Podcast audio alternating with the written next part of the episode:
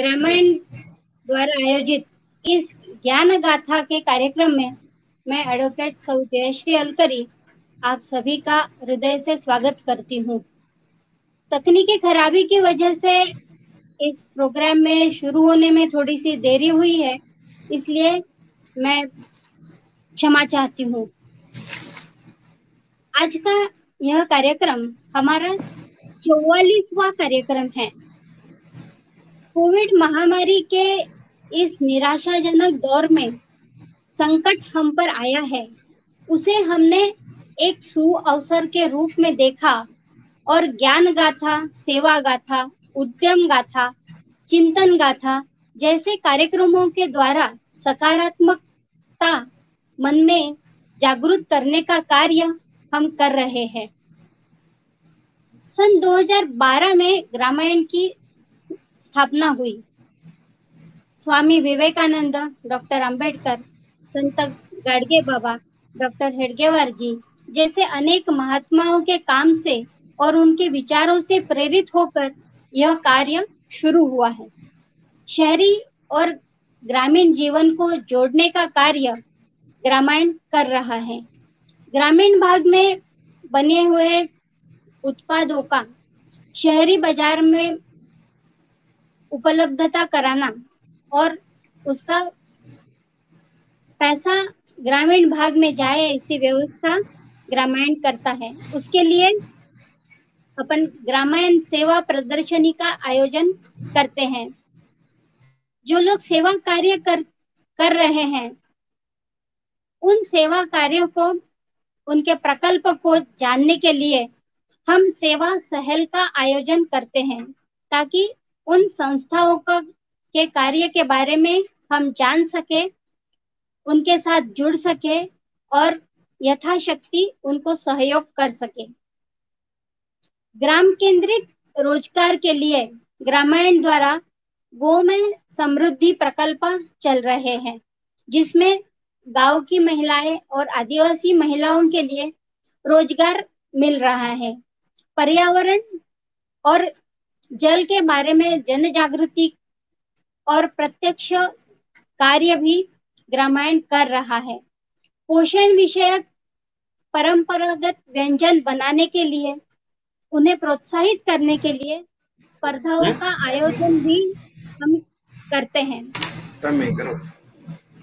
इसी कार्यक्रम की श्रृंखला में आज ज्ञान गाथा के इस कार्यक्रम में आज हमारे साथ प्रमुख अतिथि हमारे मार्गदर्शक माननीय डॉक्टर श्री मुन्नाल लाल जी गुप्ता हमारे बीच उपस्थित हैं। आप सहायक प्रोफेसर के तौर पे प्रवासन एवं प्रवासी भारतीय अध्ययन विभाग, महात्मा गांधी अंतरराष्ट्रीय हिंदी विश्वविद्यालय वर्धा में कार्यरत हैं। आपने छात्र जीवन में दिल्ली में दृष्टिहीन छात्रों के लिए निःशुल्क पढ़ाने का कार्य और उनके अधिकारों के लिए आंदोलन भी किया है। आपके द्वारा वर्धा शहर में पिछले 8 वर्षों से जाड़ों के दिनों में कंबल प्रदान किए जा रहे हैं। हिंदी विश्वविद्यालय के निर्माण के दौरान कामगारों के बच्चों को शिक्षा प्रदान करने का कार्य भी आपके द्वारा किया गया है। आपने पर्यावरण की रक्षा और जागरूकता के लिए खाए गए फलों के बीजों को संग्रहित कर सड़क के किनारे बोने का कार्य किया है और निरंतर कर रहे हैं। 2020 में लॉकडाउन के दौरान वर्धा शहर में सड़क पर भीख मांगने वाले, रिक्शा चलाने वाले, हाथ मजदूरी करने वाले करीब 20 लोगों को 33 दिनों तक संध्या के समय में भोजन का प्रबंध आपने कराया है। आपने लॉकडाउन में आर्थिक तंगी झेल रहे करीब 250 परिवारों को अनाज, राशन और अन्य जरूरी घरेलू सामग्री प्रदान की है। इस वर्ष 2021 में कोरोना महामारी के कारण कुटुंब प्रमुख के असामयिक देहांत के बाद जरूरतमंद परिवारों को आर्थिक एवं घरेलू सामान की मदद आपके द्वारा पहुंचाने का अभियान जारी है। आप ये सब पहल इंडिया नामक एक स्वयंसेवी साथियों का व्हाट्सएप ग्रुप बनाकर और आपसी संवाद और सहयोग के माध्यम से ये कार्य कर रहे हैं। आपका कार्य हमें निश्चित रूप से प्रेरणा देगा। आप आपके कार्य के बारे में अधिक जानकारी हमारे श्रोताओं को दें, ऐसा मैं आपसे अनुरोध करती हूँ। डॉक्टर मुन्नालाल जी गुप्ता सर, आपका हार्दिक स्वागत है और आपसे अनुरोध है कि आप आपका मार्गदर्शन चालू करें। जी, सबको नमस्कार, जो लोग भी जुड़े हुए हैं, और सबसे पहले नमस्कार प्रणाम हमारे गुरुवर प्रोफेसर चंद्रकांत रागिट सर को। उन्होंने मुझे कुछ बोलने के लिए कहा। मेरी आवाज आ रही है? हाँ, आ रही है। जी, तो उन्होंने मुझे कुछ बोलने के लिए कहा। मैंने कहा मैं क्या बोलूँगा, और काम करता हूँ और इसमें आनंद की प्राप्ति होती है और लगता है कि हमारा अपना कुछ सोशल दायित्व है, और वह अपने अपने हिसाब से कार्य होता चला गया। और अगर हम इसकी बात करें तो पिछले बार ये बहुत बड़ा कार्य हुआ, पिछले लॉकडाउन में लगभग कम से कम हम लोगों ने 33 दिन लगातार बिना रुके प्रतिदिन लोगों को खाना दिया, और 15-20 लोगों का खाना प्रतिदिन, और वो भी कोई प्रोफेशनल स्तर पे नहीं, कोई एनजीओ नहीं, और इसको दिया गया। और इसमें जो पूरा एक मैनेजमेंट सिस्टम, इसमें प्रबंधन का कार्य हो रहा था। शुरुआती दिनों में इसमें बहुत सारे लोग तो नहीं जुड़े, लेकिन धीरे धीरे करके, खास करके शुरुआती दिनों में 4 दिन करीब मेरी पत्नी ने खुद बनाया, और उसके बाद यह कार्य मेरी पत्नी डॉक्टर अर्चना जी का सहयोग रहा, और 4 दिन हम लोगों ने खाना घर में बना के दिया। धीरे धीरे लोगों को पता चला कि मैं प्रतिदिन कहाँ जाता हूँ, कहाँ आता हूँ, स्कूटी में जाता हूँ, डब्बा भर के जाता हूँ, और धीरे धीरे लोगों को पता चला, और पता चला तो हमारे मित्र धीरे धीरे जुड़ते चले गए। और एक प्रकार से समझिए कि 33 दिन के खाना बनाने के कार्यक्रम में मात्र 4 दिन हमारे घर में खाना बना, और वह आया कहाँ से, उसकी प्रेरणा कहाँ से आई? वो प्रेरणा ये थी कि लगातार अखबारों में सुन रहा था कि लॉकडाउन के कारण से या दूर कहीं कहीं से लोग पैदल जाते जाते रास्ते में कालकल्वित हो रहे थे, मर रहे थे। मेरे मन में यह बात आया कि हमारे वर्धा जिला में, जिसे गांधी शहर भी कहते हैं, यहाँ का कोई न्यूज ना आए। और मैं मजाक के तौर पे कहता था कि भाई, यहाँ मेरा ससुराल है, अगर यहाँ मेरे रहते हुए कोई न्यूज आ गया कि कोई भूखा मर गया तो मेरे लिए इससे खराब स्थिति कुछ नहीं होगी। और वह तो लोगों को मजाक के लिए था, जोड़ने के लिए था, और हम मजाक के तौर पे कहा करते थे कि भाई यह मेरा वर्धा शहर है और ससुराल है, इसलिए मैं करता हूँ, लोगों के लिए कुछ कुछ करता हूँ ताकि कोई भूखा ना सोए और किसी की भूख से मृत्यु ना हो जाए। लेकिन उसकी रियल जो प्रेरणा रही कि 2-4 दिन जब लॉकडाउन 5 दिन 6 दिन हो गया तो हम बिना सर्वे का कोई कार्य कैसे करना है उसको नहीं कर सकते, हवा में नहीं कर सकते, जमीन से। इसीलिए कहते हैं कि कोई कार्य को जमीन से जुड़ा हुआ व्यक्ति ही सही तरीके से कर लेता है। महात्मा गांधी ने जब आंदोलन किया तो उन्होंने कहा कि हम नमक से आंदोलन कर लेंगे। लोगों को लगा भाई ये नमक जैसा तुच्छ चीज, छोटा सा चीज से इस आंदोलन क्या खड़ा होगा। लेकिन गांधी चूंकि जमीन से जुड़े हुए थे, उनको पता था, जिसको कहते हैं कि मास साइकोलॉजी, जिसको कहते हैं मास साइकोलॉजी की समझ थी। और जो लोग जमीन से जुड़े रहते हैं उनको समझ में आता है कि कौन सा मुद्दा है जिससे हम समाज के लिए कार्य कर सकते हैं, समाज के लिए उपयोगी हो सकते हैं, राजनीति में काम कर सकते हैं। तो मैंने कुछ ना कुछ गांधी को पढ़ते हुए, सीखते हुए, समझते हुए, या गांधी शहर में रहते हुए हमने ये सोचा कि पहले सर्वे किया जाए कि हम किस स्तर से अपने कार्य को प्रारंभ कर सकते हैं, कैसे कर सकते हैं। एक दिन अपने एक और मित्र हैं हमारे, उनको ले करके और हम लोग सर्वे के लिए गए। आए, दो चार फोन मेरे पास आए, क्योंकि मैं यहाँ लगातार जब से विश्वविद्यालय में हूँ छात्र मैं यहाँ रहा। 2008 ईस्वी में आया था, उस समय से लेकर छात्र था और उसके बाद में उस समय से मेरी सामाजिक गतिविधियां लगातार चलती थी, उसकी चर्चा मैं थोड़ी सी करूंगा। लेकिन ये जो प्रेरणा बनी, हम अपने कुछ लोगों ने मुझे फोन किया कि क्या करना है मुन्ना भाई, क्या करना, कुछ तो करना है। तो हमने हाँ करना है, लेकिन सोच नहीं पा रहे हैं कि कहाँ से शुरुआत किया जाए। बिल्कुल गांधी भी जब भारत में आते हैं 1915 में, तो वो सोच नहीं पाते हैं कि कार्य कैसे किया जाए, कहाँ से किया जाए। तो हम गांधी से चूंकि प्रेरित थे और गांधी को अध्ययन करते रहे थे, समझने की कोशिश करते रहे, तो वहां से मेरे दिमाग में लगा कि क्यों ना सर्वे किया जाए। गांधी पूरे भारत का सर्वे करते हैं, पूरे भारत में घूमते हैं, हम पूरे वर्धा शहर का सर्वे किए, घूमे मास्क लगा करके बाइक से अपने एक मित्र के साथ लेके, 2 दिन घूमे, 3 दिन घूमे और फाइनली हम एक रिक्शे वाले से मिले, रिक्शे जो चलाने वाले होते हैं, एक बुजुर्ग व्यक्ति से। हमने कहा बाबा क्या हालचाल है, तो उन्होंने कहा कि हालचाल क्या रहेगा बाबूजी लॉकडाउन में। हमने कहा इनकम उनकम हुआ क्या? उन्होंने कहा कि इनकम कहाँ से होगा, ना ट्रेन चल रहा है, ना बस चल रहा है, और अगर ट्रेन बस चलेगा ना बाजार चालू है। तो अगर ट्रेन और बस और बाजार चालू अगर होता तो लोग बाजार जाते, वहां से घर आते, तो मुझे पैसा मिलता।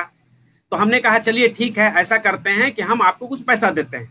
तो मैंने उन्हें 200 रुपया, कहीं 100 रुपया, ऐसे करके 4-3 रिक्शे वाले जो रास्ता में मिले, पर्दा सर छोटा है, 5-6 किलो 8-6-7 किलोमीटर के अंदर समा जाता है सब चारों तरफ से घूम करके। तो मैंने पूरा वर्धा शहर को एक छान मारा और उसमें 4 रिक्शे वाले को 100-200 रुपया करके दिया।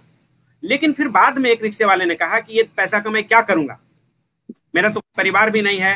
तो हमने कहा क्या करना है, क्या होगा? तो उन्होंने कहा कि भाई आपने पैसा दिया है, हम इसको खाएंगे कहाँ, दुकानें बंद हैं। तो हमने, मेरे दिमाग में आया कि निश्चित रूप में हमें पैसे की जरूरत नहीं करते, ना पैसा रहते हुए भी लोग भूखा मर सकता है, तो पैसे की जरूरत नहीं है, कुछ खाना देने की जरूरत है। अब यह एक बड़ी समस्या थी कि ऐसे हम कितने लोगों को खाना देंगे, हमारे पास कोई प्रोफेशनल, कोई एनजीओ नहीं है, हमारा कोई बहुत बड़ा ग्रुप नहीं है। हम ऐसे ही कहते हैं कि तत्कालिक तौर पे खड़े हो जाते हैं, कंबल बांटना होता है या कुछ करना होता है तो 5 साथी मिल करके कर लिए। लेकिन इसको लगातार देना, और लॉकडाउन कितना दिन चला, लेकिन हमने सोचा कि अब खाने की व्यवस्था करते हैं। तो हमारे जो एक साथी गए थे, पलेरिया जी, काका जैसे थे, हमारे साथी नहीं थे, काका जी से थे, और उन्होंने कहा भैया 2 दिन हम खाना बनाते हैं, पहला शुरुआत हम करते हैं। बोले बहुत ही अच्छी बात है। तो खाना उन्होंने 15 लोगों का कम से कम भात और वो जो कहते हैं कि चावल और आलू और सब्जी दे करके उन्होंने बनाया 15 लोगों को, और शाम को हम ले जा करके डिस्ट्रीब्यूट किए। पत्तल ले लिए और जाके स्कूटी में बैठ करके, और उस समय लॉकडाउन चल रहा था, पुलिस ने भी वर्धा शहर में कुछ नहीं किया। और हम लोगों ने जहां जहां देखा, जो रोड पे बैठे हुए लोग हैं, रोड पे जो जरूरतमंद लोग हैं, भिखारी हैं, सड़क पे जो अपनी जिंदगी मांग के गुजारते हैं, उनको ऐसे 15-20 लोगों को हमने पहला दिन दिया। दूसरा दिन भी उन्हीं के यहाँ बना। फिर हमें लगा कि भाई प्रतिदिन ये संभव नहीं है उनके यहाँ। तो मेरी पत्नी डॉक्टर अर्चना जी ने, मैंने उनसे शेयर किया, बताया, और वो देख रही थी मेरे कार्यों को। उन्होंने कहा कि आप कोई दिक्कत नहीं है, 10-15 लोगों का खाना हम ही बना लेंगे।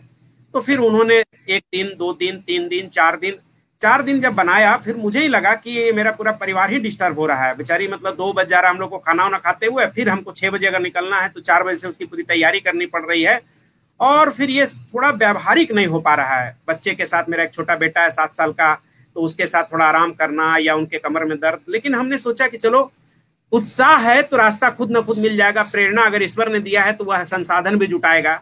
और फिर धीरे धीरे करके हमारे साथ कुछ मित्र लोग जुड़ गए। क्या कर रहे हैं तो पड़ोसी को बताया कि देखिए हम क्या कर रहे हैं। उड़ान जी हैं, उसी तरह से पारधे जी हैं, उनसे हमने बात किया कि देखिए मैंने ये काम किया। तो बोले कि अरे मेरा भी सहयोग होगा। तो बोले हम चावल देते हैं, आटा देते हैं। बोले चावल आटा की बात नहीं है, बात है खाना देने की। और उनको सर्वे के लिए ले गए। हमने चलिए मेरे साथ एक दिन चलिए और देखिए मैं क्या करता हूँ। तब उनको लेके गए और उन्होंने महसूस किया और उन्होंने कहा कि आज का खाना मेरे यहाँ बनेगा। फिर उनके यहाँ बना और हम कहे कि ठीक है ज्यादा हमको गैदरिंग नहीं करना है। इस तरह से फिर आज का खाना पार्थे जी के यहाँ बनेगा, दूसरे दिन का उसके यहाँ का अगला खाना उड़ान जी के यहाँ बनेगा। और इस तरह से धीरे धीरे धीरे करके कारवां होता गया। और करीब 7-8 दिन के बाद हमारे यहाँ फिर टर्म आया और फिर क्या करते थे कि उनसे कुछ लोग तो ऐसे थे, एक सुनैना मिश्रा हैं, उसी तरह से उन्होंने कहा कि सर हम जा नहीं पाएंगे और हमारे सोशल कार्यों में कंबल बांटने के अभियान में वो मदद करती नहीं है। तो इसी तरह से फिर उन्होंने कहा मैं खाना बना के दे दूंगी और आप डिस्ट्रीब्यूट कर दीजिएगा। हमने कहा बहुत अच्छा। तो इस तरह से फिर हमने खाना देने का कार्यक्रम जारी रखा और चलता रहा। ग्रीस भोगे हैं, उड़ान हैं, ऐसे कई एक फैमिली के तरफ से मुझे खाना मतलब बना करके ऑफर किया गया। उस समय पैसा ज़्यादा इम्पोर्टेंट नहीं था। लगता क्या था 10 लोग का खाना या 15 या 20 लोग का खाना, 20 लोग का खाना में ज़्यादा से ज़्यादा 4 किलो चावल लगेंगे, 3 किलो चावल लगेंगे, सब्जी लगेंगे, यानी कि क्या समझिए 250-300 रुपया का मामला था। मामला उसको कच्चा देने का रहता तो कोई बात ही नहीं थी, लेकिन उसको बना करके देना ये ज़्यादा इम्पोर्टेंट था। तो इस तरह से कारोबार चलता गया, लोग जुड़ते गए और मुझे लगा ही नहीं कि 33 दिन कैसे गुजर गए। इसमें बहुत सारे फैमिली जुड़े। उसमें सुषमा मैकवान हॉस्पिटल में काम करती थी, उनको पता चला तो वो जुड़ गई। इस तरह से एक नेहा पारधे और उस तरह से पारधे फैमिली था, पूरा उड़ान पूरा फैमिली जुड़ गया, संजू पलेरिया और उनका बेटा विवेक पलेरिया, ऐसे पूरे लोगों ने देते गए। हम केवल मेरा काम अब बच गया केवल मैनेजमेंट का, कि मैनेज कैसे किया। मैनेजमेंट यहाँ से लेना, आज किसको बनवाना है और पत्थर लाना है, उसके बाद फिर वो उसके साथ साथ मास्क सबके लिए रखना है, वो हैंड ग्लव्स रखना, हैंड का जो ग्लव्स होता है ताकि किसी को कुछ प्रॉब्लम ना हो। तो ये सारी चीज व्यवस्था मेरी तरफ से रही और बार खाना बनाने का कार्यक्रम 30 दिन चला। इस बीच में कुछ लोगों को के बारे में पता चला कि अब जैसे हमारा बेटे का ऑटो वाला था, अब उनकी स्थिति बहुत खराब। उसी तरह से हमने देखा कि लगातार मतलब समझिए 23 मार्च से लॉकडाउन लगा था पिछले साल और बहुत लंबा समय तक हालत सबकी खराब। तो पता चला कि कुछ अनाज भी बांटने की जरूरत है, राशन भी बांटने की जरूरत है। तो इस तरह से फिर खाना का तो जो कार्यक्रम चला और खाना बांटने का एक प्रेरणा यह भी था कि हमने कई एक लोगों को रोड पे वर्धा के शहरों में अक्सर कहते हैं ना जिसे वो मतलब शौक के दीदार अगर है तो नजर पैदा कर, मतलब आप रोड पे चलेंगे किसे क्या दिखेगा ये उस पर डिपेंड करता है कि जो देखना चाहता है। तो हमने सुबह सुबह ऐसे कुछ लोगों को देखा जो एक दुकान था वहां पर से अनाज को चुन करके उसको खाते हुए देखा। मेरा मन एकदम सिहर गया। वही है कि देखने का मतलब आपके पास दृष्टि होनी चाहिए, मुझे दिखा। और फिर एक बार और फिर क्या हुआ कि अनाज बंटवारा का फिर हमने कार्यक्रम शुरू किया और फिर हमने कहा हमें फायदा क्या हो गया बीच में। देखिए ईश्वर की उसी दौरान मेरा जो EMI जाता, पैसा कहाँ से आएगा जब अनाज बांटेंगे। तो इसके लिए तो खाना बांटने के लिए 400 लगता था, 300 लगता था, 200-250 में काम हो जाता था प्रतिदिन के हिसाब से। तो समझिए कि अगर महीना भर भी चलेगा तो 10,000 का काम हो जाएगा।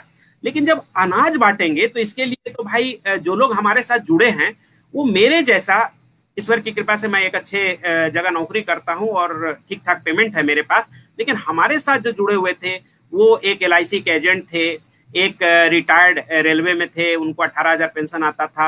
उसी तरह से पलेरिया जी थे, वो एसटी में ड्राइवर थे। तो इन लोगों की इनकम इतनी नहीं थी कि वो अनाज के बांटने के कार्य में, अन्य महादान के कार्य में हमारा वो आर्थिक रूप से सहयोग कर सके। अगर हम इस बीड़ा को उठाते हैं तो इसके लिए था कि मुझे ही कमर कसना पड़ेगा और कम से कम 25,000 की जरूरत पड़ेगी कम से कम, क्योंकि अब अगर हम शुरू करेंगे तो कम से कम कहाँ से कितना लिस्ट आएगा, कितने लोग आएंगे। आप एक को देंगे या दूसरे को नहीं देंगे, लेकिन कहते हैं ईश्वर रास्ता खुद खोल देता है। अगर कहते हैं ना वह माध्यम बनाता है, हम तो एक माध्यम थे करने वाले। उसी दौरान में एक ऑफर आया, मेरा घर किराया कथी पे है बना हुआ EMI पे, और उसमें छूट लेने की आज़ादी आई। EMI आप 2 महीना 3 महीना नहीं दे सकते हैं, कम से कम जुलाई तक। हमने उस ऑप्शन को लिया और मेरा 20,000 रुपया जाता था EMI। हमने कहा कि भाई 2 महीना 3 महीना EMI हम ज़्यादा दे देंगे, बाद में दे देंगे, जिसमें EMI मेरा समाप्त होगा आज से 5 साल 10 साल के बाद। उस समय मेरा पेमेंट भी ज़्यादा होगा और उसमें मेरे लिए 20,000 का कोई महत्व नहीं होगा। लेकिन अगर यह 20,000 का मैं छूट ले लेता हूँ तो ये इस 20,000 से कम मैं 2-3 महीने लोगों को खाना दे सकता हूँ, अनाज दे सकता हूँ। और मैंने उसकी छूट ले ली। जैसे ही मैंने छूट ली और अनाज हमने कह दिया लोगों को, दुकान वाले को या हमारे साथ जो लोग भी मित्र जुड़े हुए थे, पारधे और उड़ान और सारे लोग, हमने कहा कि भाई आप लोग अपने अपने राशन से, जो राशन मिलता है आपको चावल आटा, वहाँ से जो भी आप गेहूँ चावल दाल जो भी मिल सकता है आप राशन के रेट पे वहां से उठाइए, हम पैसा देंगे। और उसके बाद उससे यह बात कीजिए कि हम बांटना चाहते हैं तो हमें किस रेट से वो और अतिरिक्त दे सकेंगे। तो इस तरह से हमारे जितने लोग थे हम लोगों ने उन्हें जो मेरे मित्र थे सब, उदय उड़ान जी थे और सतीश पारधे थे, संजू पलेरिया थे, विवेक पलेरिया, इस तरह से सारे जो लोग थे हमारे यहाँ, वो ये नीलिमा कामले, इस तरह से जितने सारे लोग थे सब ने अपने अपने स्तर से राशन वाले से बात की और उसके बाद वो हमें इन्फॉर्म करते थे। जहाँ मिला चावल हमने 1 क्विंटल चावल उठा लिया, कहीं से दाल उठा लिया, कहीं से गेहूं उठा लिया। किसी ने, जैसे श्याम चित्रकार जी रिटायर्ड टीचर थे, तो वहां से उन्होंने हमको पैसा भी दिया और फिर दाल 10 किलो ला करके दिया। और बाकी जो घटा हम उनको पैसा देते थे और सामान वो उठाते थे, हम गाड़ी से जाते थे और लेकर के आ जाते थे। यहाँ तक कि जहाँ भी हम गए, हमारे सरपंच है वहां पे गए और उन्होंने मुझे 1 बोरा 30 किलो का चावल दे दिया। और जहाँ गए लोग देते गए, हमारा घर जो है अन्नदान महादान का केंद्र बन गया। अब पैकिंग कैसे होगा, तो प्लास्टिक लेकर के आए छोटे छोटे, और फिर जैसे ही उनको पता चला, आसपास के जो हमारे फैमिली वाले मेंबर थे, उड़ान और ये सारे लोग, वो लोग दोपहर को आ जाते थे हमारे घर में 4 बजे, 3 बजे, और 3 बजे से 7 बजे तक वो पैकिंग का कार्य होता था। अभी थोड़ा अगर मौका मिला तो मैं फोटो भी दिखाऊंगा। मेरा परिवार, मेरी पत्नी, मेरा बेटा, बाकी पड़ोस के सारे लोग आ जाते थे और आटा का पैकिंग, चावल का पैकिंग, इसका पूरा किट बनाया जाता था।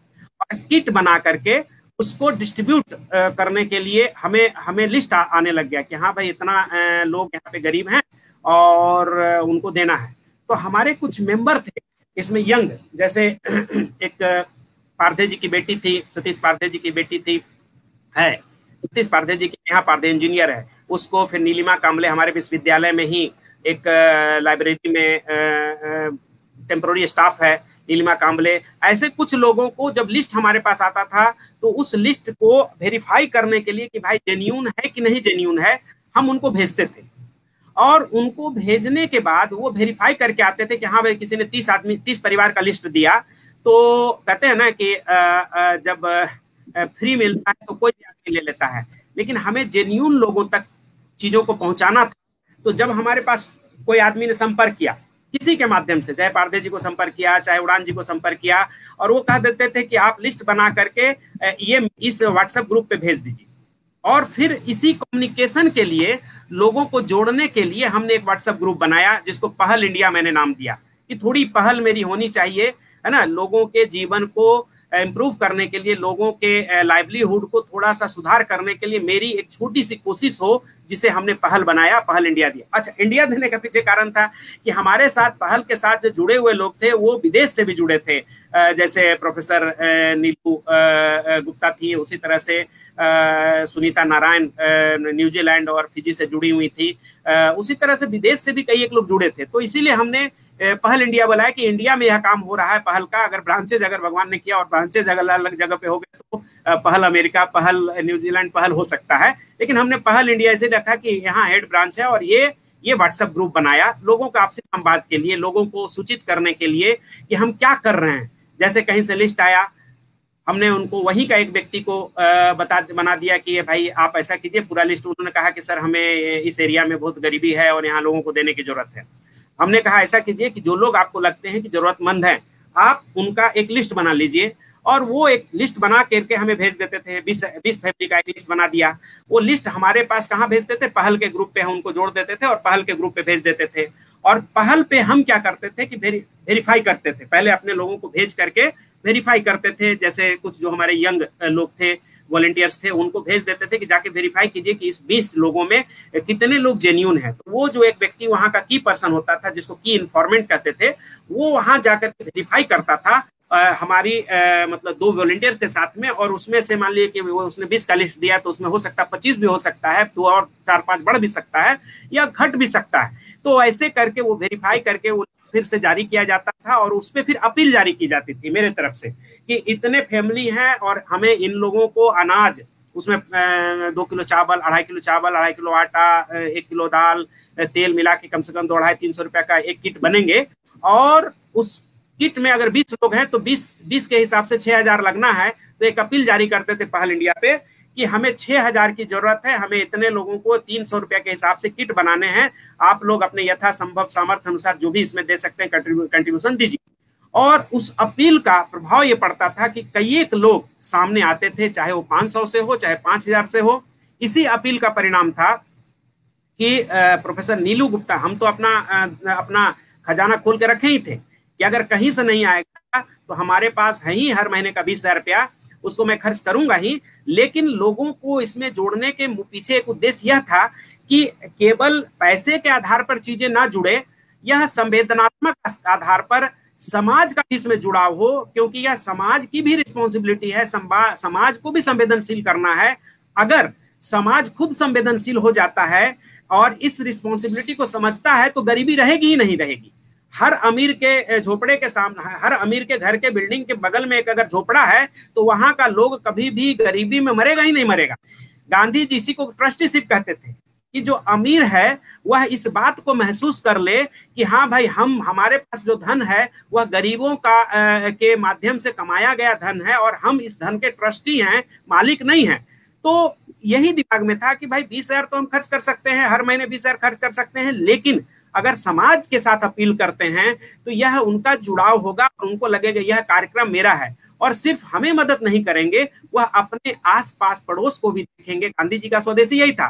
गांधी जी जब यहाँ सेवाग्राम आश्रम बनवाए तो उन्होंने जमुना लाल बजाज को बोला कि भाई एक आश्रम बनाना है, और उन्होंने निर्देश जारी किया था, उनका पत्र भी है। उन्होंने कहा था कि जो गाँव के आसपास चीजें मिल सकती है उन्हीं सामानों का प्रयोग करते हुए आपको आश्रम खड़ा करना है। इसके लिए आपको मतलब 200 किलोमीटर दूर से बांस और 1400 किलोमीटर से बल्ली नहीं लानी है। उस समय आप मुन्नल लाल बजाज जी को जानते हैं, वो कुछ भी कर सकते थे। तो वहां उन्होंने कहा स्वदेशी का मतलब है कि अपने बगल में देखिए कि उनके यहाँ चूल्हा जला है कि नहीं। स्वदेशी का मतलब होता है कि हम अगर बगल से खरीदते हैं तो उनको कोई इनकम होता है कि नहीं, उनका संबल होता है, आत्मनिर्भरता आती है कि नहीं। तो हमने भी लोगों को जुड़ने का मेरा मतलब यही था कि लोग जुड़े और महसूस करें कि सिर्फ पैसा से नहीं। एक तो हुआ कि जैसे प्रोफेसर नीलू गुप्ता ने मुझे 7,000 रुपया, उनका इंडिया में कोई रहते थे, उन्होंने उनके माध्यम से मेरे अकाउंट में ट्रांसफर कर दिया। ओपी गुप्ता बड़े व्यक्ति हैं यहाँ के, डॉक्टर ओपी गुप्ता, और यहाँ के वो प्रोफेसर इमेरिटस हैं, बहुत ही यहाँ के माननीय व्यक्ति हैं। उन्होंने एक दिन फोन किया मुझे कि भाई इस यज्ञ में हम कैसे शामिल हो सकते हैं मुन्ना लाल जी। हमने कहा सर आप शामिल जिस तरह से हो, तन मन धन, ये तीनों है।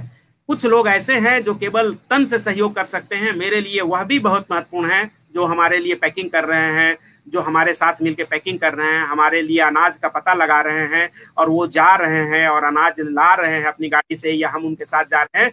तो हमारे साथ तन के साथ भी, मन का मतलब हुआ आपका अगर मान लीजिए सपोर्ट मिलता है हमें कि जो हम काम कर रहे हैं वह काम अगर आप हमारे साथ खड़े होते हैं, अगर आप धन नहीं भी देते हैं और अगर आप खड़े होते हैं तो लगेगा कि जो कार्य हम कर रहे हैं, जो हमारे कार्य हो रहे हैं, वह कार्य सही दिशा में चल रहा है। और इससे अन्य लोग भी पर भी इसका मनोवैज्ञानिक प्रभाव पड़ेगा कि हाँ जब ओपी गुप्ता जैसे लोग इस अभियान के साथ खड़े हो सकते हैं तो निश्चित रूप में कुछ अच्छा कार्य हो रहा है और निश्चित रूप में यह महत्वपूर्ण कार्य है। तो ओपी गुप्ता सर ने जैसे मुझे बोला कि मैं कैसे इस यज्ञ में शामिल हो सकता हूँ, तो हमने कहा नंदनी एक गिलास पानी लेना बेटा, तो कैसे शामिल हो सकता हूँ। तो हमने कहा कि सर आप एक दिन मेरे साथ अनाज बांटने के लिए अगर चले, अन्नदान करने के लिए चले तो ये सबसे बड़ी बात होगी। और वो कहे ठीक है मैं चलता हूँ, और 7 बजे वो हमारे घर आए और हमारे साथ अनाज बांटने के लिए गए। और आपका सावंगी यहीं पे है, सावंगी के झोपड़पट्टियों में उन्होंने अनाज बांटा। जबकि आपको जानकारी होगी कि बुजुर्गों को निकलना, जो बुजुर्ग हैं उनको निकलना मतलब उचित नहीं था, लेकिन इसके बावजूद भी इतने बड़े डॉक्टर हैं और वो करीब 70+ हैं उम्र के, 72-73 साल के हैं, और इसके बावजूद बोले नहीं हम सशरीर आपके साथ रहेंगे और हमारे साथ सशरीर रहेंगे आपके साथ।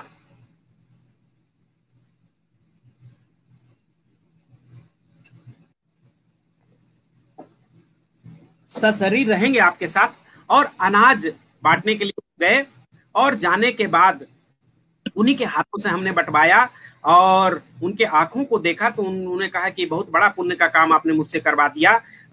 हमने कहा सर हमारे लिए तो ये है कि आप आए, आप हमारे साथ खड़े हुए इस अभियान के साथ, है ना।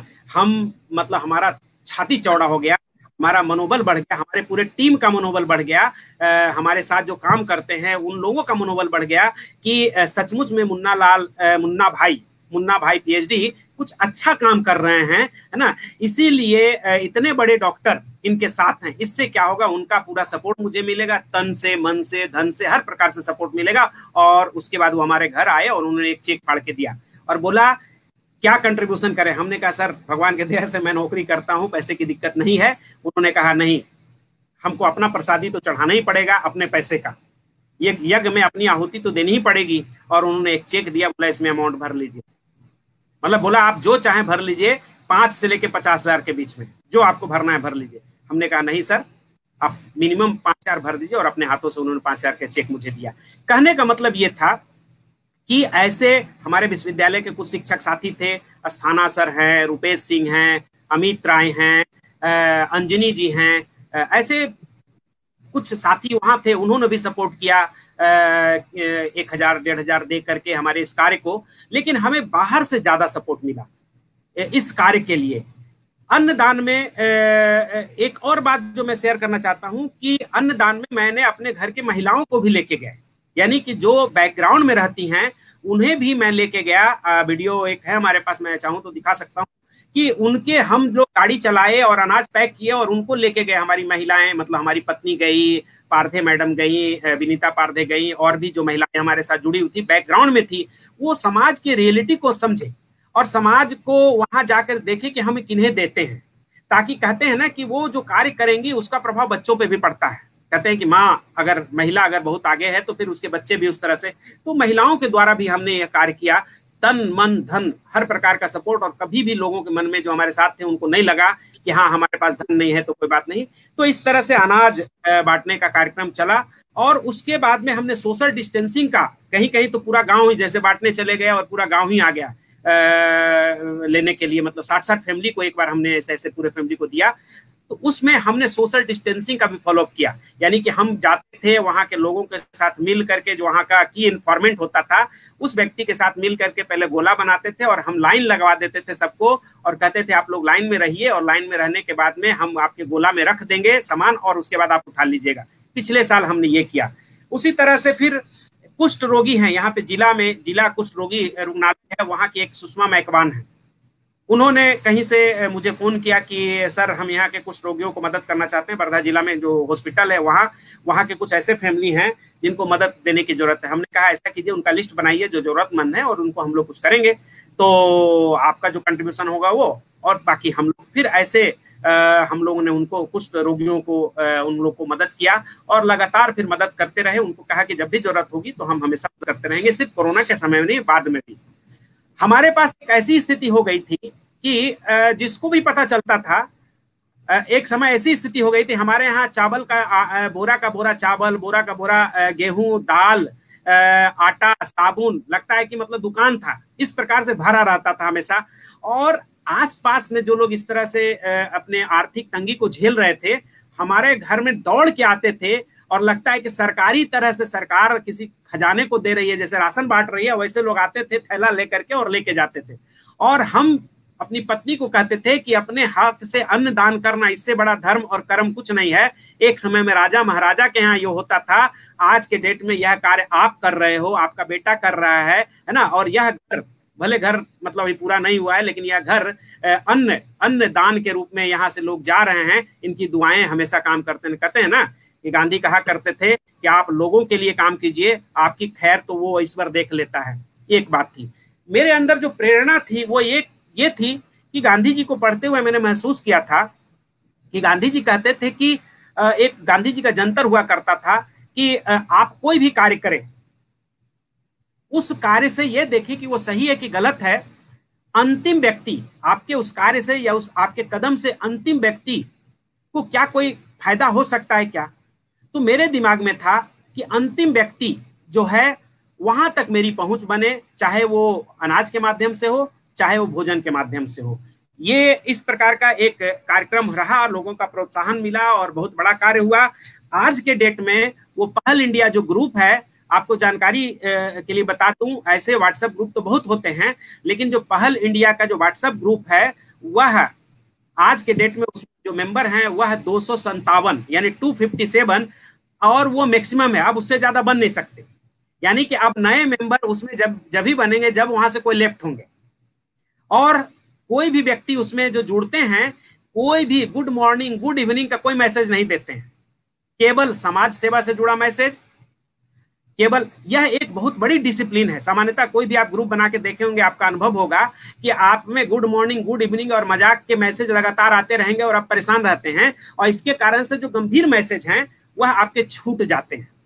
लेकिन पहल इंडिया में आज जितने मेंबर हैं, एक बार मैंने शुरुआती दौर में जब बनाया पहल इंडिया का जो ग्रुप बनाया, उस ग्रुप में जो लोग जुड़े थे, कुछ लोग छूटे जुड़े, हमने सबको जोड़ दिया था जिनको हमारे कार्य से, इस मिशन से, अन्य महादान के मिशन से लगाव था, भोजन मिशन के से लगाव था। वो लोग जुड़े रहे, मदद करते रहे तन मन से। एक गंगाधर झा जी हैं, वो प्रोफेसर हैं, वो झारखंड में, वो लगातार लिखते रहे हमारे कार्यों के बारे में कि ये बहुत बड़ा कार्य है, बहुत महत्वपूर्ण कार्य है, और वो प्रोत्साहित करते रहे लिख करके। जब लॉकडाउन समाप्त हो गया, अनाज बांटने का कार्यक्रम लगभग हम लोगों ने कम से कम 250 से 300 लोगों परिवारों को अनाज का मदद किया और 33 दिन खाना दिया। जब लॉकडाउन समाप्त हुआ, तो लॉकडाउन जब समाप्त हो गया और जब बस से लोग जाने लगे, तो हमारा वर्धा विश्वविद्यालय जो है, विश्वविद्यालय के बगल से हाईवे में है और इसी हाईवे से पूना, बहुत जगह से लोग, यहाँ नासिक पूना से लोग बिहार यूपी के लिए जा रहे थे। हमारे दिमाग में आया कि हम इसमें क्या कर सकते हैं, हमारी पहल क्या हो सकती है इनके लिए। तो अब हम लोगों ने फिर शुरू किया इनके लिए फल वितरण का कार्यक्रम। कार में फल को ले जाते थे और एक बैनर बनाते थे, फूड एंड फ्रूट्स ऐसे करके, और रोड पे खड़े हो जाते थे और जो भी बस वहां से क्रॉस करता था और जितने लोग रहते थे उसके हिसाब से कम 1-1 केला, 2-2 केला के हिसाब से 4 दर्जन केला, 3 दर्जन केला। एक बस में मोटा मोटी मान लिया 60 आदमी है तो 5 दर्जन केला दे दिया, भाई 1-1 पीस तो कम से कम हो जाए सबको। तो इस तरह से हम लोगों ने कम से कम वो देना शुरू किया, कहीं 10 दर्जन कभी 5 दर्जन, और इस तरह से हमने लास्ट में फल वितरण का कार्यक्रम किया और इसमें बहुत सारे लोगों ने सहयोग किया। एक सलीम भाई हैं, उनके पास जब मैं फल लाने के लिए गया, कहते हैं ना कि आप एक बार आप एक माध्यम बनते हैं, लोग सपोर्ट करते हैं। गांधी जी ने जितना बड़ा बड़ा कार्य किया, कहते हैं उनके पास अपने पैसे नहीं थे, प्रारंभिक दौर का पैसा उनका था। कहते हैं अपना जब वो टॉलस्टॉय फॉर्म बनाए थे तो उसका उन्होंने 1000 एकड़ जो जमीन था उसको उन्होंने अपने पैसे से खरीदा था, बाकी लोगों ने कॉम्परेट किया और वो कारवा चलता गया, यज्ञ होता गया। तो फल वितरण के कार्यक्रम में एक सलीम भाई हैं, उनके पास हम गए कि भाई फल जो मेन मार्केट है वहां से लाएंगे तो कुछ सस्ता मिल जाएगा, हमको एक दिन का काम नहीं है। उनके पास गए तो उन्होंने 1 कैरेट केला दे दिया, और 1 कैरेट केला दे दिया और उन्होंने कहा कि ये मेरे तरफ से डिस्ट्रीब्यूशन, आप खाली डिस्ट्रीब्यूशन कर दीजिए। मतलब ऐसे ऐसे लोग मिलते चले गए। अनाज वाले लोगों ने इस तरह से मदद किया कि भाई हम इसमें लाभ नहीं लेंगे, आप डिस्ट्रीब्यूट कर रहे हैं। तो इस तरह से मुझे मदद मिला और लोगों का कारोबार चलता गया और बहुत बड़े कार्य हुए।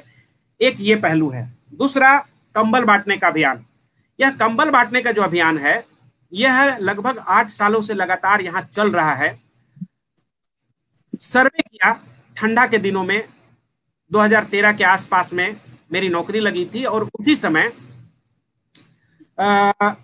मेरी पत्नी, मेरा बच्चा भी हुआ था और पत्नी मैं चली गई थी। मेरा ससुराल यहाँ है पुलगांव में, तो चली गई थी, मैं अकेला था। तो मैं सुबह 5 बजे 6 बजे सर्वे करता था, घूमता था, बाइक से देखता था कि भाई ठंडे के दिन में कि कहाँ क्या हम कर सकते हैं।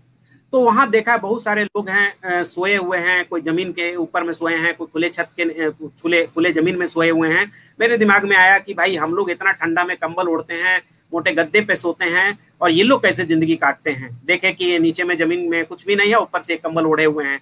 तो हम लोगों ने उसमें, एक हमारे मित्र हैं डॉक्टर रूपेश सिंह, वो भी साथ में थे और हमने उनको शेयर किया और उन्होंने कहा कि ऐसा करते हैं, हमने कहा कि ऐसा करते हैं कि कुछ हम लोग इनको कंबल बांटते हैं। तो कैसे बांटेंगे? तो सुबह 4 बजे आए और उस समय मैंने उसी पर्पज से मैंने कार खरीदा था। कार आज भी मुझे बड़ी खुशी होती है कि मेरे कार का उपयोग किसी सामाजिक कार्य के लिए होता है। तो उसी समय मैंने सेकेंड हैंड कार लिया और फिर हम 4 बजे सुबह निकलना शुरू किए, रुपेश सिंह के साथ में ले करके 10 कंबल लिए और वर्धा के उस समय बस स्टैंड में, रेलवे स्टेशन पर, उसके बाद फिर आपका साई मंदिर, इस तरह से अलग अलग स्पॉट पे हम देखना शुरू किए और जहाँ जो मिले और लगा कि हाँ इनके पास पर्याप्त मात्रा में ओढ़ने का और बिछाने का नहीं है तो हमने कहा कि भाई एक कंबल उन्हें दे दिया जाए, जाड़े में हर गरीब के पास वो एक कंबल, ऐसा अभियान चलाया। और उसमें फिर बाहर के लोगों का पूरा सपोर्ट मिला। हमारे साथ बाहर के उद्धव भुसारी थे, एक कृष्णा करके थे, पलेरिया जी थे, संजू पलेरिया। उस तरह से हम अपने एक दो छात्रों को ले लेते थे, क्योंकि गाड़ी थी, कार थी हमारे पास, तो एक छात्र को ट्रेनिंग के लिए लेते थे कि हाँ देखो कैसे कार्य करते हैं, तो उनको ले लेते थे एक छात्र को। और इस तरह से हम शहरों में कहते हैं ना कि एक आवा एक मसीहा निकलता है, ऐसे करके मतलब निकलता है। और इस तरह से बड़ा ही अच्छा लगता था, आनंद की प्राप्ति होती थी, और लोगों को एक एक कंबल उड़ा करके चले आते थे। और यह अभियान लगातार टुके 8 सालों से चल रहा। इस बार 8वां वर्ष था जब हम लोगों ने उसके साथ में ये काफिला बढ़ता चला गया। लोग अपना 5 कंबल, किसी ने 5 कंबल, हम शुरुआत करते हैं 10 कंबल से, और उसके बाद में कोई 5 कंबल, 10 कंबल, कोई 8 कंबल, कोई 7 कंबल, ऐसे करके 35 कंबल, 40 कंबल हमारा डिस्ट्रीब्यूट होता है पूरे वर्धा शहर में। एक बार एक हमारे मित्र ने कहा कि मुन्ना लाल जी इसको सिस्टमेटिक कीजिए, ये लोग लेते हैं और बेच देते हैं, है ना। दूसरा साल ही, पहले साल में उन्होंने बताया, दूसरे साल बताया कि मुन्ना लाल जी इसको सिस्टमेटिक कीजिए, आपका दिया हुआ इनके कोई काम नहीं आता है, ये लोग बेच के खा जाते हैं।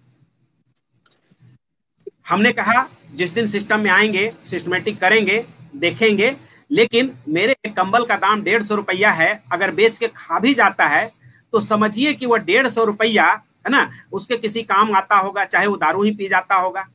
लेकिन अगर हम यह सोच ले कि अगर हम कंबल देते हैं और वह बेच के खा जाता है, मान लीजिए कि बेच के खा जाता है, तो अगर हम उसके कारण से देंगे ही नहीं, तब तो ऐसा होगा कि जो सचमुच में जेन्युइन आदमी है वो छूट जाएगा।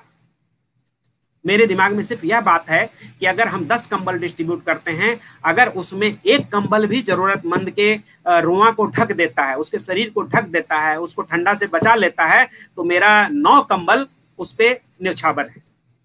एक छूटना नहीं चाहिए, 10 छूट जाए तो छूट जाए, 9 बर्बाद हो जाए तो हो जाए। इतनी हमारी गहरी समझ नहीं है कि कौन जेन्युइन है और कौन जेन्युइन नहीं है।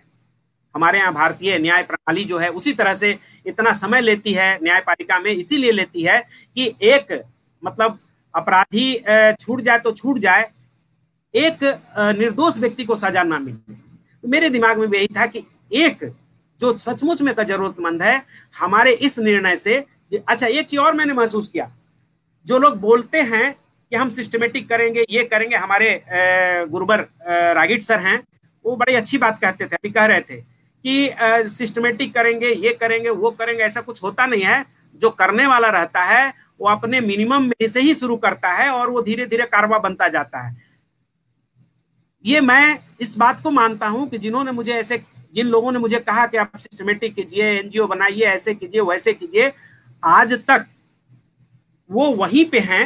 हमारे ही माध्यम से वो एक आध 2 कंबल, 4 कंबल, 10 कंबल बांट देते हैं, एक आध दिन रात को आ जाते हैं, लेकिन आज तक वो स्वीकार करते हैं कि मुन्ना लाल जी आपने जो मतलब धुन स्पॉन्टेनियस जिसको कहते हैं, स्वतः स्फूर्त काम करते हैं और वो काम हो जाता है।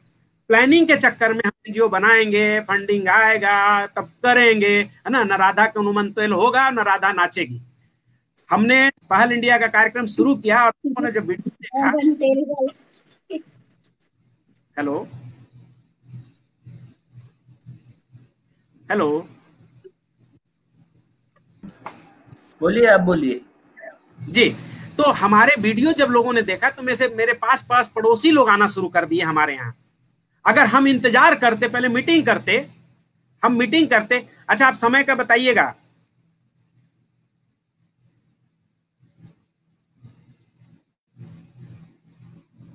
हेलो, हाँ 10 मिनट है, ठीक है ठीक है। मैं बाइंड अप करता हूँ, कुछ और बातें जो छूट रही है उसको मैं चेंज करके। तो हमने देखा कि कार्य हमने शुरू किया, लोग जुड़ते गए, है ना, और वो एक कारवा बनता चला गया। कहते हैं ना कि बस शुरू आप कीजिए, आपसे अगर होना होगा, ईश्वर आपसे करवाना चाहेगा, वह आपको सारी व्यवस्था देता चला जाएगा, प्रेरणा भी देगा, आप एक माध्यम बनेंगे। हमने पहल इंडिया का जो इतना बड़ा कार्यक्रम हुआ, और आज के डेट में कई जगह पे लोग मुझे मेरे नाम से नहीं जानते हैं, जैसे ही मैं कहीं जाता हूं, अच्छा पहल इंडिया ऐसे करके बोलते हैं। बेकरी वाले हैं, उनके पास मैं जैसी, अच्छा पहल इंडिया, हमने कहा अच्छा लोगों के नजर में तो आ गया, एक कार्य नजर में आ रहा है। पैल इंडिया जब कहते हैं तो प्रशासन में लोग जानते हैं, मतलब ये स्थिति है।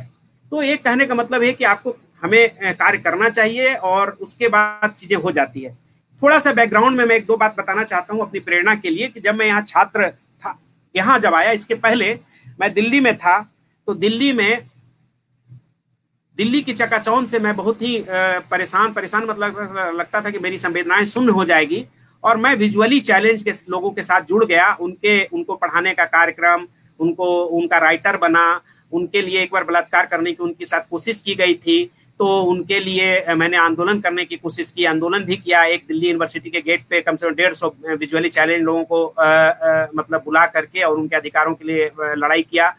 और वहाँ की जो बड़ी बड़ी संस्थाएं काम करती थी विजुअली चैलेंज के लिए, एक संतोष रूंगटा थे, उनका NFB national federation of blind था, वो लोगों को रोजगार देने के लिए कार्यक्रम करते थे, उनके साथ मैं जुड़ा। फिर एक AICB था, all India confederation of blind, उसके जवाहर कॉल थे रोहिणी में, इसका ऑफिस था, बहुत बड़ा था। लोगों को ये कहते हैं कि बॉक्स बनाना, ये लोगों को रोजगार देते, खास करके मतलब विजुअली चैलेंज को रोजगार देते थे। और ऐसे वहां पे मैंने विजुअली चैलेंज लोगों के लिए कार्य किया। उसकी एक जो विशेष कार्य मेरे माध्यम से हुआ, वो एक चीज शेयर करना चाहता हूँ कि जब हम विजुअली चैलेंज लोगों से जुड़े, खास करके कॉलेज गोइंग लड़के और लड़कियों से जुड़े, उस समय यानी ये बात है 2004-5-6 की, जब IAS की वहां पे तैयारी कर रहे थे, उसी दौरान एक लड़की को मैंने विश किया, एक लड़की थी वो शायद MA कर रही थी, उसको मैंने विश किया कि all the best for examination. तो उन्होंने कहा कि भैया हमने तो फॉर्म ही नहीं, हमने कहा एग्जाम ही नहीं दिया। हमने क्यों? तो बोला हमने फॉर्म ही नहीं भरा था। तो मेरे दिमाग में आया, कहते हैं ना प्रेरणा कौन सा कार्य आप करेंगे, आप समाज में जब सर्वे करते हैं, लोगों से मिलते हैं, वहीं से आपको प्रेरणा मिल जाती है। ये महत्वपूर्ण बात है कि लोगों को समझ में नहीं आता है कि हमको कहाँ से शुरू करना चाहिए। और मैं गांधी से प्रभावित था, गांधी जब 1915 ईस्वी में यहाँ आते हैं और उनको कहाँ से कार्य शुरू करना है, किस राज्य से कार्य शुरू करना है, कौन से कार्य शुरू करना है, इसके लिए वो भारत का पूरा सर्वे करते हैं एक साल, और अंत में वो गुजरात जाते हैं और वो रविन्द्रनाथ टैगोर कहते हैं हमारे यहाँ से काम कीजिए, बहुत सारे लोग कहते हैं आप हमारे यहाँ से काम शुरू कीजिए। गांधी का तर्क है, वो कहते हैं कि हम गुजरात में आकर के कार्य इसलिए शुरू किए क्योंकि यहाँ हमको अपने भाषा भाषी वाले लोगों के साथ और हमें करघा और सूत का कार्य करना था, और यह इसके लिए फेवरेबल कंडीशन यही हो सकती थी। पैसा तो हमको कहीं भी मिल सकता था। तो कहने का मतलब यह है कि सर्वे बहुत महत्वपूर्ण है कि आपको करना क्या है, करना कैसे है, कौन से कार्य करने हैं। और होता क्या है कि हम लोग AC में बैठ के सारा नियम बनाते हैं बिना सर्वे का, और सारा चीज फेल हो जाता है। उसके लिए ग्राउंड पे जा करके महसूस करना पड़ता है कि हाँ ग्राउंड रियलिटी क्या है, ग्राउंड पे कौन से जरूरत है। तो ये मैं हमेशा करता रहा हूँ। मैं एक छोटी सी बात शेयर करना चाहता हूँ विजुअली चैलेंज लोगों के लिए। उन्होंने कहा मैंने परीक्षा फॉर्म ही नहीं भरा, तो मैंने क्या किया कि मैं IAS की तैयारी करता था, एम्प्लॉयमेंट न्यूज देखता था, अपने लिए मैंने एक नियम बना लिया कि मैं क्या करूंगा कि इनके लिए एम्प्लॉयमेंट न्यूज देखूंगा और किस विभाग में किस डेट से किस डेट के एम्प्लॉयमेंट में इनके लिए कहाँ कहाँ वैकेंसी है। हाँ, हमने पूछा क्यों नहीं भरा, तो बोला भैया हमको पता ही नहीं चला। बड़ी शॉकिंग न्यूज थी मेरे लिए। तो उस समय मैंने क्या किया, ये रूटीन बना लिया कि प्रति सप्ताह मैं एम्प्लॉयमेंट न्यूज देखूंगा और देखने के बाद उनके लिए नोट करूंगा कि किस क्षेत्र में किस डिपार्टमेंट में वैकेंसी है, कितना सीट है, और उसके बाद में कितना % विजुअली चैलेंज के लिए है, और उसके बाद में कौन से पेज पे है, डेट कौन से कौन है। इतना नोट करके मैं क्या करता था, ऐसे दिल्ली में आपका अगर अनुभव होगा तो ऐसे बहुत सारे NGO विजुअली चैलेंज को रखते हैं और काम पढ़ने लिखने वाले लोगों के लिए। तो इस तरह से मैं 4-5 NGO से जुड़ा हुआ था, जहां बच्चे रहते थे, कॉलेज गोइंग लड़के लड़कियां रहते थे अलग अलग हॉस्टल में। मैं एक को फोन कर देता था और उनको कहता था कि देखो मैं भी छात्र हूँ, ज्यादा खर्च नहीं कर सकता हूँ। उस समय बाहर का PCO से मोबाइल का फोन होता था, वो फोन कर देते थे और एक को इन्फॉर्मेशन देते थे। इस तरह से करीब करीब जब तक मैं दिल्ली में रहा 2008 तक, 6 से 8 तक मैं दिल्ली में रहा, यह लोगों को कम से कम हमारे माध्यम से कम से कम 20-25 लोगों को रोजगार मिला। क्योंकि एक हॉस्टल में 25 बच्चे अगर हैं, एक को फोन कर दिया, अरे गुप्ता सर का फोन आया, मुन्ना लाल सर का फोन आया, और वो आपस में सबको खाने के टेबल पे शेयर कर लेते थे आपस में। और उनको कोई कठिनाई होती थी तो बाद में हमको फोन करते थे कि हाँ सर हमको बताइए कि तो फिर से डिटेल्स में। तो इस तरह से हम 10 रुपया, और हमें आर्थिक तंगी उसमें भी थी, हम दूसरों से हेल्प लेते थे, लेकिन अपने आर्थिक तंगी में भी हम 10 रुपया खर्च करते थे। और लोग मेरा नाम दे दिए थे मुन्ना लाल, मुन्ना भाई एक्सचेंज वाला, यानी कि रोजगार वाला, या एक्सचेंज मतलब रोजगार एक्सचेंज, एम्प्लॉयमेंट एक्सचेंज नाम मुझे देते थे लोग, दे दिए थे। मुन्ना गुप्ता करके नाम बहुत फेमस हो गया था, वहाँ आंदोलन जब किए थे तो मुन्ना गुप्ता करके विजुअली चैलेंज, आज भी लोग मुझे जानते हैं वहाँ पे। तो वहाँ पे यह कार्य मैंने वहाँ किया। दूसरा कार्य किया कि जब एक बच्ची के साथ अटेम्प्ट टू रेप हुआ था, कोशिश की गई थी, उसके लिए हम लोगों ने एक वहाँ केयर विजन संस्था था जिसने मुझे अपना कोऑर्डिनेटर बना दिया था, और उसके लिए हमने एक आंदोलन कॉल किया था और वहाँ फिर आंदोलन किया और मांग किया था कि भाई यह बाहर से लड़की आती है, यानी कि बाहर में ये लोग रहती है, इसीलिए इनके साथ इस तरह की दुर्घटनाएं घटती है, हॉस्टल में ही इन्हें, विश्वविद्यालय के कैंपस में इन्हें रहने की जगह दी जाए। और बहुत बड़ा आंदोलन हुआ था, बहुत सारे अखबारों ने कवर किया था। तो यह एक वहाँ कार्य हुआ। जब हम यहाँ आए विश्वविद्यालय में, तो विश्वविद्यालय में भी बहुत सारे छात्र बहुत सारे यहाँ पे ग्रुप काम करते थे, और मुझे नहीं कहना चाहिए उस छात्रों का भी एक ग्रुप था, उसमें हमने एक लोहिया विचार मंच बनाया, और गांधी से प्रभावित था, लोहिया विचार मंच बनाया, और उसके माध्यम से जो अनर्गल तत्व थे, जो अपने मतलब हॉस्टल में जिस तरह का दबंगई करते थे, उसको रोकने की कोशिश की। और उस समय के जो वाइस चांसलर थे वीएन राय, इस चीज को बहुत ही अप्रिशिएट किया उन्होंने, और बहुत ही क्रिएटिव वर्क, लोहिया विचार मंच आज भी विश्वविद्यालय के जो पुराने छात्र हैं सब जानते हैं, उसका मैं संस्थापक था, उसको बनाया।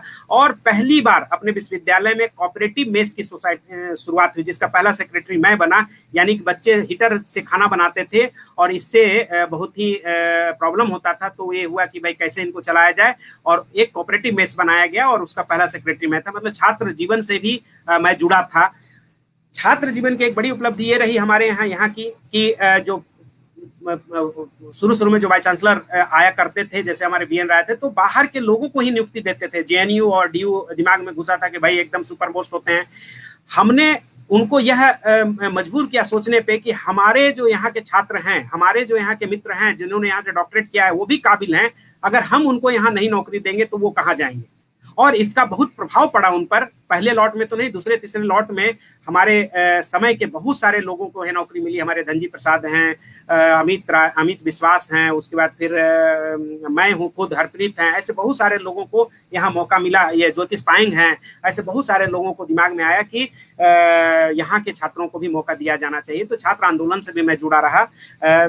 दूसरी एक बात दिमाग में थी, विवाह के बारे में मैं बताना चाहूंगा कि विवाह भी मैंने यहाँ इसलिए किया कि मेरे दिमाग में था कि अगर मेरी यहाँ पे कोई व्यवस्था हो जाती है तो विवाह मैं यहाँ इसलिए करूँगा क्योंकि एक तरह का जो डिफरेंसेस है मराठी वर्सेस बिहारी के बीच में, उस डिफरेंसेस को मैं पाटना चाहता था, मेरे दिमाग में था।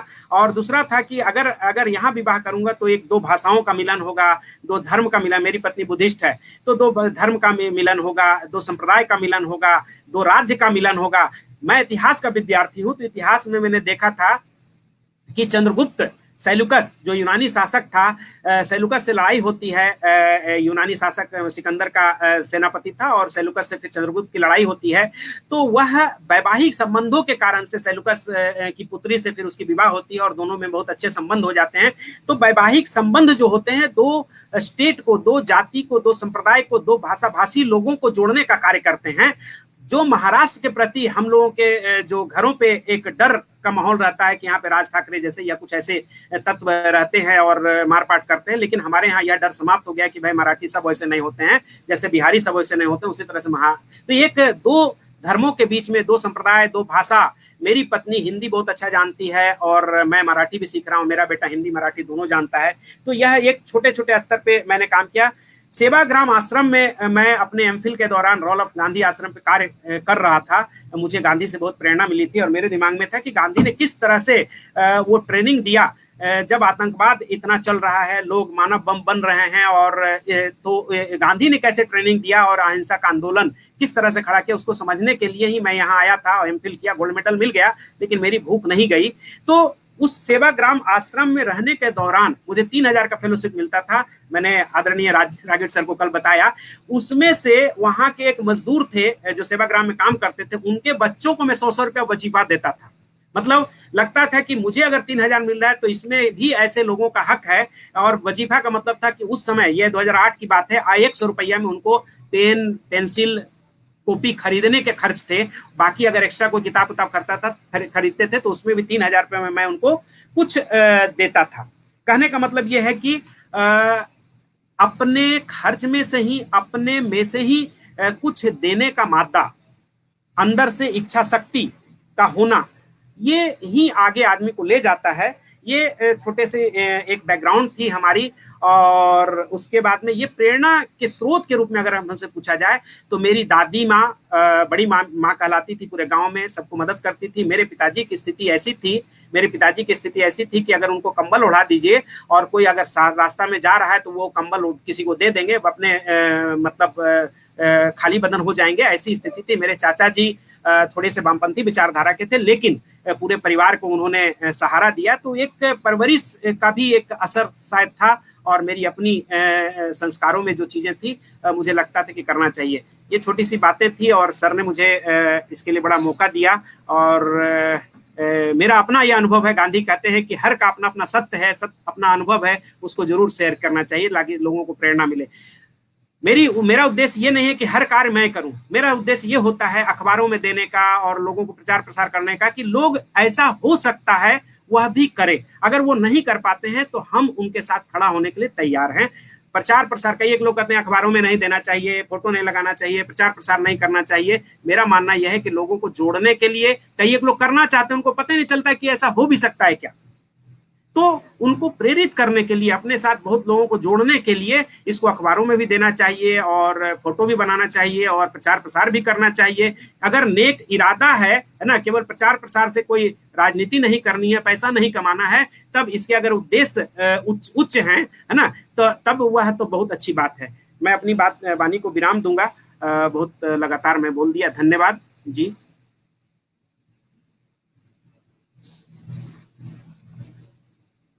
अच्छा, एक बात और, पर्यावरण की चर्चा हुई थी, मेरे दिमाग में आया था पर्यावरण। मैंने कहीं देखा, किसी ने अपील जारी की थी कि भाई आप बीज जो खाते हैं उसको यूज कीजिए, और मैंने उसको व्यावहारिक रूप में लाया। मैंने क्या किया कि ये जो पूरे सीजनल, अभी आम के दिन है, जामुन के दिन आएंगे, सारे बीजों को मैंने इकट्ठा किया, फेंका नहीं। और उसके बाद मैं सुबह मॉर्निंग वॉक जाता था, नीम का मौसम था, मई जून में नीम का मौसम आता है, तो नीम कौड़ी जो होता है वो खाते थे, और बीजों को चुन चुन के बेटा भी साथ में जाता था और लाते थे और सुखा दिया बीज को, खाने के बाद नीम कौड़ी भी खाया। और वो सारे बीजों को अपने पुत्र के साथ, मैं, मेरा छोटा बेटा, एक ही बेटा, और उसके बाद फिर और आसपास पड़ोस को दो चार लोगों को लेकर रोड के किनारे किनारे उसको लगा दिया, और उसमें पानी नहीं दिया। लेकिन अभी मैं देखता हूँ तो वो सारे वृक्ष छोटे छोटे हैं, उनको प्रोटेक्शन अगर दे देंगे, उसमें से दो चार पौधे भी बड़े हो गए जिसको मैंने अपने घर के पास लगाया था, रोड पे भी वो अभी कहीं ना कहीं दिखते हैं। अगर उसे प्रोटेक्शन दे दिया जाए तो वो बीज खड़े हो जाएंगे। मैं बात कर रहा हूँ ग्राम पंचायत से कि इस बार बरसात में वो कम से कम जो उसको प्रोटेक्शन देने का वो कार्य करे ताकि वो बढ़ जाए जी। तो पर्यावरण की बात ये थी जी, धन्यवाद। काही प्रश्न आहेत का? नहीं। बहुत बहुत धन्यवाद मुन्ना लाल जी, आपने जो आपका कार्य बताया, उसे आपका कार्य सही में हमारे लिए, हम सब दर्शकों के लिए प्रेरणादायी कार्य है। शुरू में आपने जैसे एकला जलोरे के तौर पे काम शुरू किया और आपका नेक इरादा था, इसलिए कारवा बनता गया और बढ़ता गया। मुझे एक उल्लेखनीय बात ये लगी कि सोशल मीडिया का, व्हाट्सएप का इतना सही सदुपयोग कोई कर सकता है, ये आपने एक मिसाल कायम की है। और आपका जो काम है, इतना लोगों को मदद करते हैं आप, पर स्वांत सुखाय करते, मुझे इसमें आनंद मिलता है, इसलिए आप लोगों को मदद करते हैं, ये सब कार्य करते हैं, लोगों को जोड़ते हैं। अभी ये जो मैं केंद्रित समाज है, उसके लिए आप जैसे लोगों का कार्य, आपने जो पहल इंडिया जो ग्रुप बनाया है, उसका कार्य हम सबके लिए प्रेरणादायी है। हमारे निवेदन पे आप यहाँ आए और आपका अनुभव हमारे साथ साझा किया, हमें मार्गदर्शन किया, इसलिए ग्रामायण के तरफ से और मैं व्यक्ति शाह आपको बहुत बहुत धन्यवाद देती हूँ। धन्यवाद। और ये कार्यक्रम यही खत्म।